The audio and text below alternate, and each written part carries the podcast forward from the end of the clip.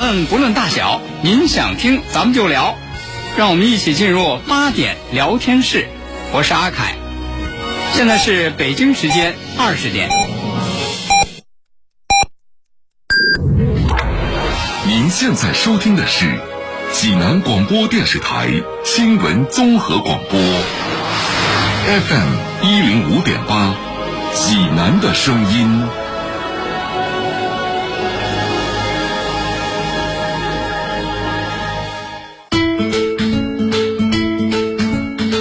闻每天发生，视角各不相同。同样的新闻，来听不一样的说法。每天晚上八点，欢迎收听八点聊天室。各位听众朋友，晚上好，这里是 FM 一零五点八济南新闻综合广播，欢迎来到八点聊天室，我是阿凯。今天是周日，又到了和大家一起来聊一聊这周国际上那些事儿的时间了。在今天来到我们直播室的还是大家的老朋友，节目嘉宾经济学博士刘伟全博士，听众朋友们晚上好。节目嘉宾费世忠先生，听众朋友们大家好。那要说起这周国际上那些事儿，必须要关注一个人啊，这个人呢就是德国总理默克尔啊。为什么要关注这个默克尔呢？因为大家知道啊，今天就在今天。德国进行这个议会大选。啊，他他这个选举呢，就一方面是议会选举。啊，另外一个方面呢，也是这个总理人选的这样一个选举。啊，这就意味着呢，这个哎呦，默克尔也可以说是这个欧洲欧洲甚至是世界政坛的这个常青树了啊，这个执政十六年啊，这就要这个。实现这个权力交接，从此呢，这个世界政坛再无这个默克尔，呃，所以今天正好在这个节目当中呢，咱们中国人都讲盖棺定论啊，你基本上十六年的这个任期已经结束了，也可以到这个盖棺定论的时候了啊，咱们就一起和大家聊一聊啊，这个默克尔的十六年执政的哪些事儿。啊，我不知道，就是一说到这个默克尔啊，咱们正在听节目的各位朋友，你这个头脑当中最先显现出来的是一个什么样的形象？然后呢，对默克尔，你有着怎样的评价？可以用简单的话来说一下啊，不是一个词儿两个词儿的哈。那我觉得大家在考虑的同时，可以先把这个问题啊抛给两位嘉宾。啊，你你们俩可以先说一说，一说到默克尔，你你们头脑当中最先出现的是一个什么样的形象？然后呢，你用一些什么样的词儿啊来这个概括形容一下这个默克尔给你的这个感觉和印象？谁先来？我先来吧。啊，嗯，我这还是第一个词儿就是德国大妈。啊，这和中国大妈不一样啊！他这个德国大妈有理性，有有这感情外露。德国大妈，嗯，对这个对这让这个什么，不是说，就说他让这个德国人、欧洲人，甚至全世界人都认识的这么一个。这个欧洲欧洲政坛执政十六年之久的怎么说常青树也好，铁娘子也好，他这个人就是说，基本上你看不到他有什么失误。嗯嗯嗯，即使有失误，大家也可能可能现这十六年过去以后，大家慢慢慢慢的才能看出来。就说怎么说呢？就是一个德国大妈，嗯，她就能守好这份儿。就说从德国统两德东西德两德统一以来，嗯，守好了这一份儿，嗯，这个政治遗产，并且逐渐的将它发扬光大，嗯，那你这个德国德国大妈呢，就给人给人的这个这个感觉就是很沉稳，对，很踏实，对，是吧？哎，就像那个家庭当中还有这个妈在这儿，嗯，他就一家人，他心里他不慌，哎，别管有什么事儿，你看都都有他在这儿。给主持着给镇着呢。有什么事儿回去可以回家找我妈去。哎，所以你看，这德国其实德国人也是给这个默克尔就是这么个外号啊，嗯，叫德人德语翻译过来，反正就是就是就是就是你这个德国大妈，啊就是哎，我觉得你这个德国大妈倒是真是很贴切啊，因为你看他们有的媒体翻译是叫呃德国妈妈，德国母亲，德国妈咪，但是我就觉得没有你说这德国大妈就这么亲切啊。大妈有亲和力。哎啊啊，对，就是这一点儿。你看，你看，这这是老费的感觉哈。那这个刘博士，嗯，我感觉就是在这个亲和力的表面之下，通过他这十六年的呃执政经历吧，有这么三个词语吧，就是给我的印象哈。一个就是他这个呃坚忍啊，坚忍这个词呢，就是说从他就是当初一上台开始，是吧？嗯，也不是被很被看好，嗯嗯，包括就是说他其实从这个他的这个教育经历来看，他也不是说学什么政治的、法律的这种东西，是吧？物理学家，对，他是这个 可以说是我们说是科学家哈，这物理学搞物理学的。嗯，完了之后呢，他就是也是命命运的这种怎么说呢，就是 阴差阳错吧，还走上了这种啊从政的道路，而且呢，我们说呢。呃，从一开始就所谓的什么，刚才费老师说德国大妈是吧？一开始就是当时叫什么小姑娘嘛是吧？不被看好的小姑娘，一个是说她的这个呃女性嘛，再一个是从她的从政经历来讲，可能是觉得她比较年轻，比较幼稚。哎，对，当时就是她，她有一个就是受到这个，因为她从政是德国的这个前总理前总理科尔给她领进这个政界的大门，嗯嗯。所以他当时刚开始进入这个德国政界，人把他叫做什么？科尔的小女孩儿，科尔的小女孩，对呀、啊，那和你这个大妈相比，就是说她当时是非常不成熟可人，是吧？所以说，你说真真是让人难以想象啊！从一个物理学家嗯，到成为现在这个这样的一个在世界范围之内大家都尊重、嗯。啊都认可的这样一个女性政治家，对，从当年的科尔的小女孩，嗯嗯到现在这个德国母亲德国的是吧？德国大妈，德国母亲？所以这是第一个词，是这到底都经历了些什么就是？坚韧嗯啊。当然还可以再加上他的婚姻嘛，也不是很顺利，所以说他应该说是把他所有的精力都投入到了，就是为德国，嗯啊，为欧盟或者是。主要是德国和欧盟，当然，他客观上也为世界的这种，刚才说这种经济的发展也好，社会的和平和发展也好，也做出了贡献。这是第一个词。嗯。第二次就是谈到他后边的贡献了。嗯。就是他的这种，就是为什么能成为德国母亲啊？就是他的自信。啊，他非常自信。就是虽然他一开始呢不被人看好，或者说他不是呃，就说是学习什么政治也好、外交也好，但是他的这种呃，通过这十六年德国包括欧盟所经历的这些呃政治啊、经济危机事件，包括疫情，可以看出他的在处理一些问题的时候，他的这种果敢、自信。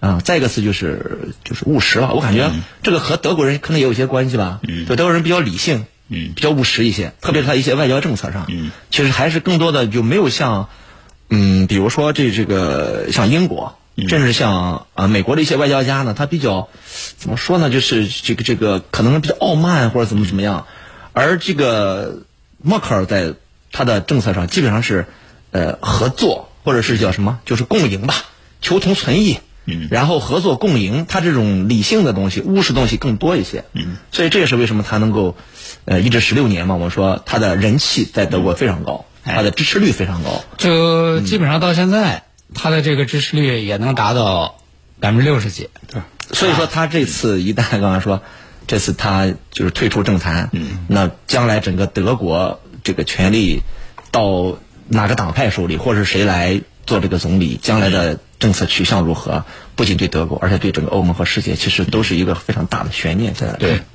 我我我现在刚才又接着刘博士他那个那个话题，给这个发挥一下，就是说他这种务实的态度，就是说他在这个政坛上或者在那个这国际社会中都是比都是比较具有亲和力的。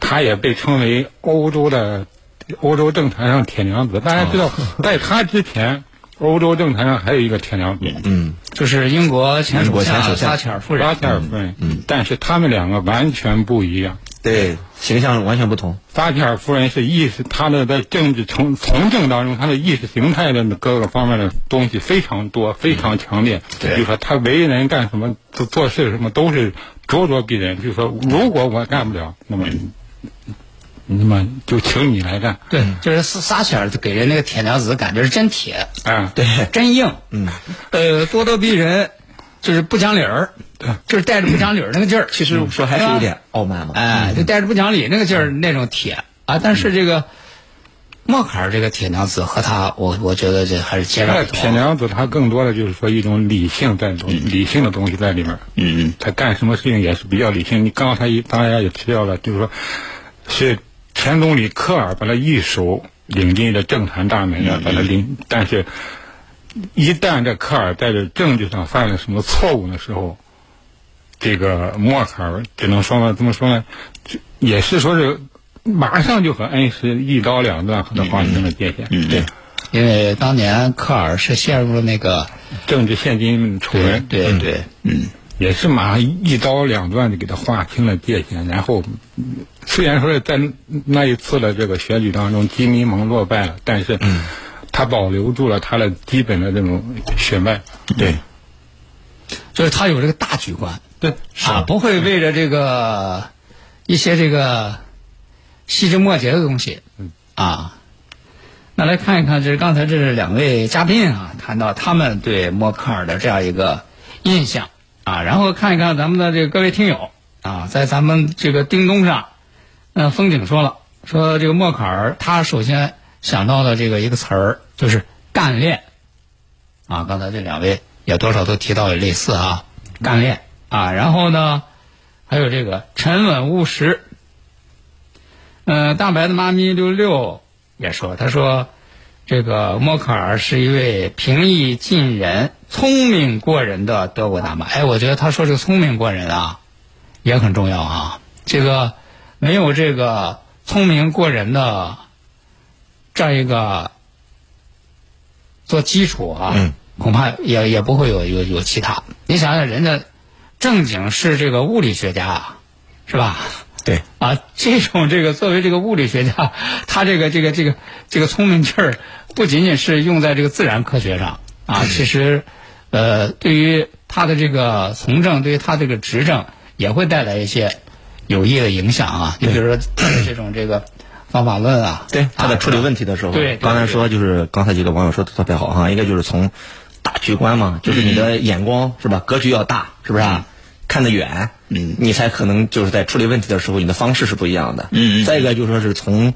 刚才是从战略上讲，那从战术上讲，你得聪明的灵活，对对吧？不能太死板。哎所以说呢，聪明过人，刚才说这其实都总结的很到位。对啊，我就就其实就两个例子吧，一个就是，呃，就是那个呃，俄国和德国那个北溪天然气那个项目，对吧？就是在那个美国的这种压力下，特朗普也好，包括后来拜登也好，就是其实默克尔主持就是德国还是一直要做，跟俄罗斯要做。尽管呢，你们一直跟我讲俄罗斯是我们这个威胁啊，怎么怎么样，怎么怎么样，但是他是为了德国的利益，嗯，所以说他那个天然气项目呢，一直是就北溪二期是吧？一直是在在做的。嗯，再一个还有一个就是就是对对华这个政策也是一样，包括在呃贸易战那个时候，其实中国和欧盟谈了一个这个中欧投资协定嘛，是吧？其实也是在德国在后面起，包括默克尔起了很大的这种推动作用。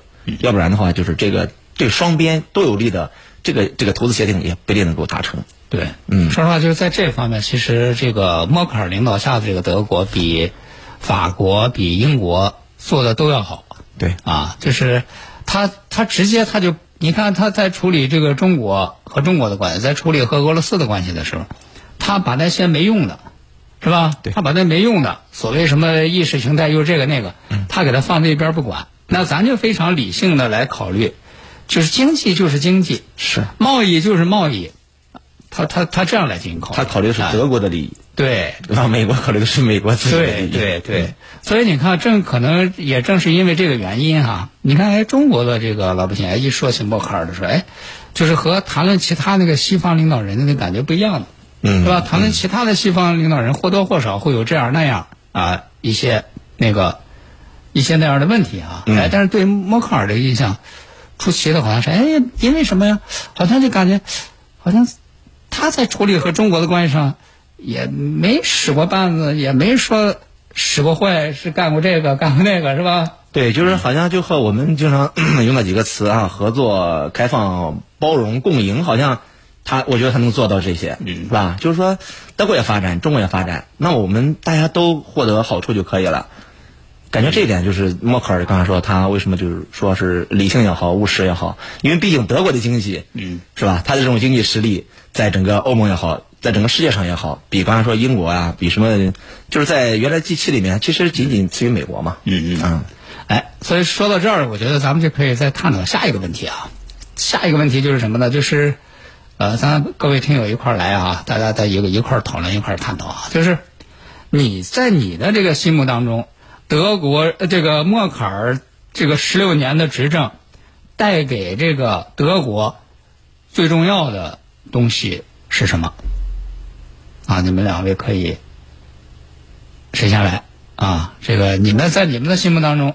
这这个默克尔十六年的执政啊，带给德国的就是最重要的，或者说是这个最你你觉得最重要的这个这个政治遗产啊，或者是他在在这十六年的执政当中，他的这个最大的成就是什么？这样吧，讲个那个说，这默克尔他那个衣着方面的这个 故事吧，就是说他他他从政以来，就是说他从四十多岁到现在五十多岁到六十多岁，他从政以来。无论是在任何场合，就是说在这种公开场合，他总是穿一样，不是一种式样的衣服。嗯嗯。就是说，底下三个三个三排扣。嗯嗯。上面一个小长领。嗯嗯。一小翻领西装。啊，一小翻领也也也是个小长领。嗯。为什么我刚一开始我说她是德国大妈呢？嗯。就说她这种打扮，就说这从政这从这十六年以来，基本上没有没有变。嗯嗯。就说给人好像就是说。就是颜色不一样，啊这肯定要颜色不一样的样式，就是颜色场合穿不同 不同一样的颜 颜色，就是说好像好像这个，好像那那个这个这个这个欧洲还有德国呢，有专门这个比较喜欢他的这个爱他的爱好者，完专门搜集了那么做了那一副那个一副图片，就是说他穿了各种各样的颜色，但是都是一都是一种样，一个样子，基本上就是一个样子。嗯，就说从这点来上，我觉得他带给德国的。一个最大的贡献就是稳定，稳定，啊，不轻易改变啊，就像他的这个这个人一样，衣服一样，是吧？嗯，从十六十六年前穿到这，对，就是就是这个样是吧？从来不带换的啊，呃，那个，呃，但当然颜色，颜色在不断的变化啊。据说有摄影师啊，给他给他就是。因为你这一个样你肯定你你你不也不可能说你这一个样老穿一个颜色是吧？也 穿反啊，你也得不同场合也得变化。样式一样。对，变化就只能颜色变化。说有那个呃，摄影记者给他总结出来，把他这这些穿的各种颜色的这个呃这个照片里给他汇集到一块儿，说集齐了，说是一百多个色卡。哦。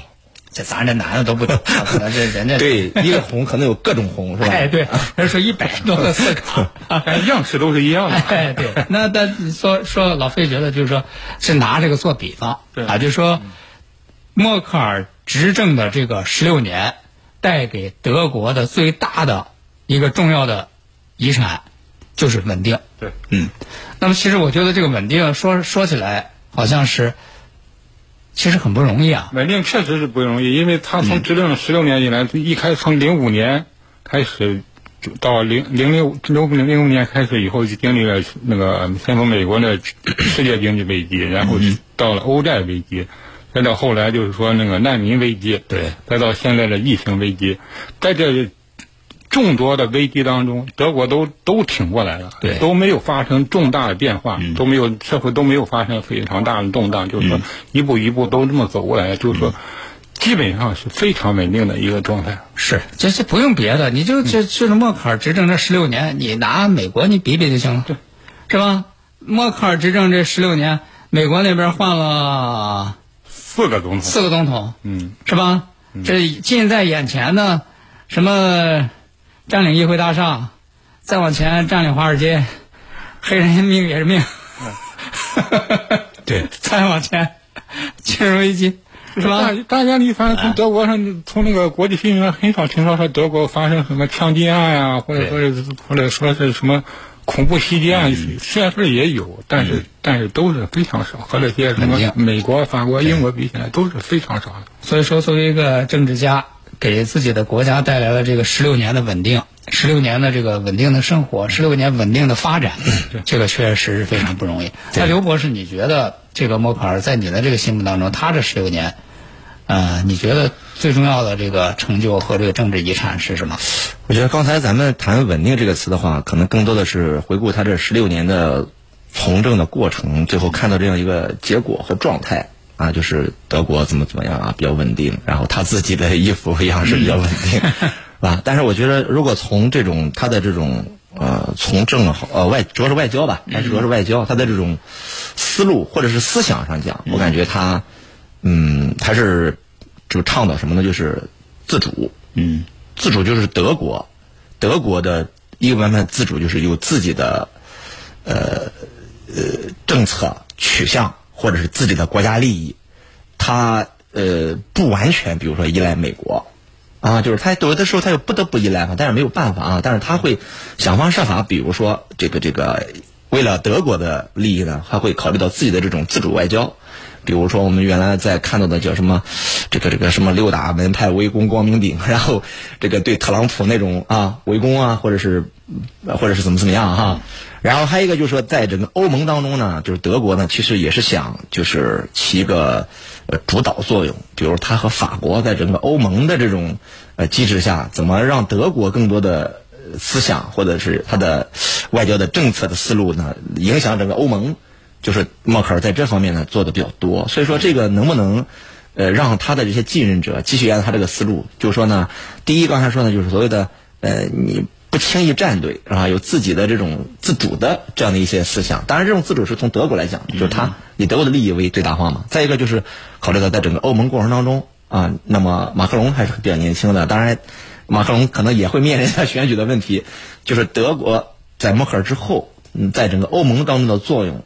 会不会就是说，就德国怎么看的问题，或者怎么去延续的问题？嗯啊，当然这一切可能也是和刚才说默克尔自身的经历有关嘛，因为他是原来东德人，是吧？对，合合并之后，他一个强大的合并的统一的德国，在他心目中是非常重要的，所以我感觉他把整个德国的国家利益这块儿，包括国家的这种独立自主，看得更重一些。嗯，也希望他的就是他的这个呃后后任的领领导人吧，能不能有他这种思想？嗯，就是也是一个等待的问题嗯。嗯，这是刚才咱们都说的是这个，呃，正面的哈，好的哈。你说人无完人，嗯，然后所以我觉得就接下来的这个问题，咱们需要谈一谈这个，就是你们两位觉得，或者是咱们正在听节目的各位听友觉得哈，在德在这个默克尔十六年的这个执政当中，最大的败笔或者说最大的遗憾是什么？我先说吧，啊 我觉得在难民问题上他处理的不是特别好。嗯嗯啊，就是可能也是和母性有关，因为他母爱嘛，是吧？嗯然后对难民问题上，可能有可能会对德国将来埋下一些隐患。嗯嗯。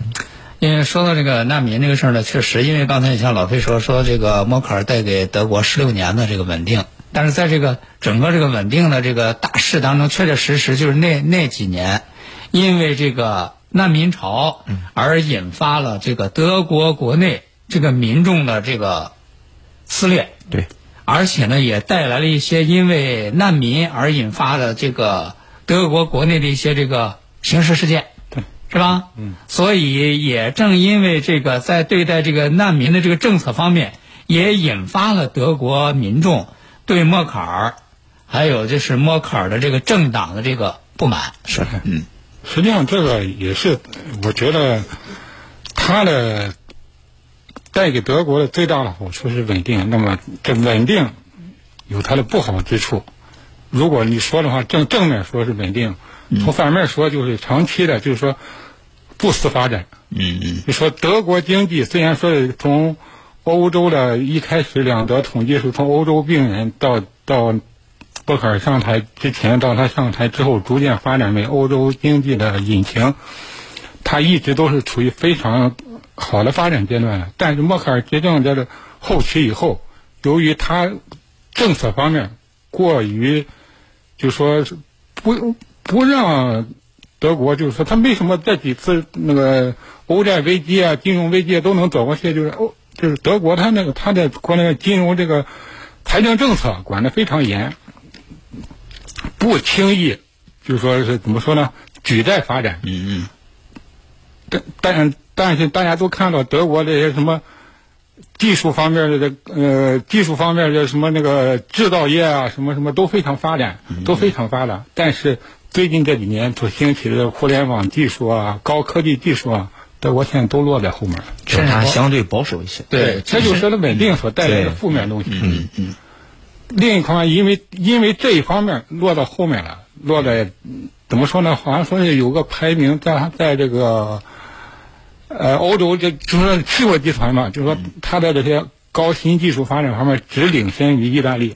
哦，那这个确实是和它现在在这个欧盟当中这个经济地位是不匹配。对你现在看的世界上这些新的什么什么独角兽啊，新的这高新技术公司没有德国的。嗯嗯。就说德国公司就最近反正就说发展是比较慢的。嗯。那么在这个发展慢。它就必然就在这落后于这个时代的这个发展步伐，嗯，那么就可能会带来这个社会的这种社会的分裂、社会的撕裂。可能年轻人觉得你这种东西太稳了，嗯，可能只适合于老年人，嗯嗯嗯，只适合于中年人，只适合于老年人。对我们年轻人来说，我们不需要这这些东西。